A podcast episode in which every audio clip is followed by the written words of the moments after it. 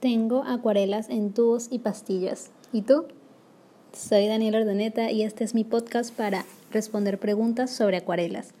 El episodio de hoy quiero responder una pregunta que también se repite muchísimo y es eh, si es mejor pintar con acuarelas en tubo o en pastillas. Esta respuesta será muy breve porque realmente no importa. Ambas presentaciones son buenísimas, son igual de buenas y es el mismo producto, pero en diferente presentación. Yo creo que va a depender de la comodidad, de tu comodidad al cargar tus materiales, porque por ejemplo, lo que me gusta a mí eh, de las acuarelas en tubo es que mm, puedo vaciarlas en diferentes em, pocillos o cajitas para mezclar colores y em, me gusta también usarlas en seco, como si fuera pintura normal.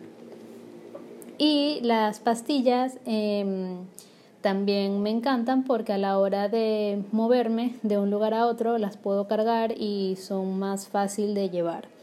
Pero realmente las dos son iguales, las dos son lo mismo si vas, si vas a ver diferencias, eh, no va a radicar en esa presentación, va a radicar en el tipo de acuarela y la calidad de la acuarela que estés usando, si son acuarelas para estudiantes o son acuarelas para profesionales. Em, yo creo que allí es donde realmente radica la diferencia.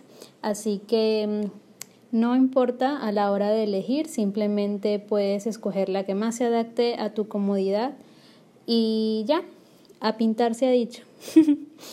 Eh, te recomiendo leer este, este artículo. Voy a sacar una versión en texto de este episodio y lo voy a publicar en la sección de blog de mi página web, danielordaneta.com.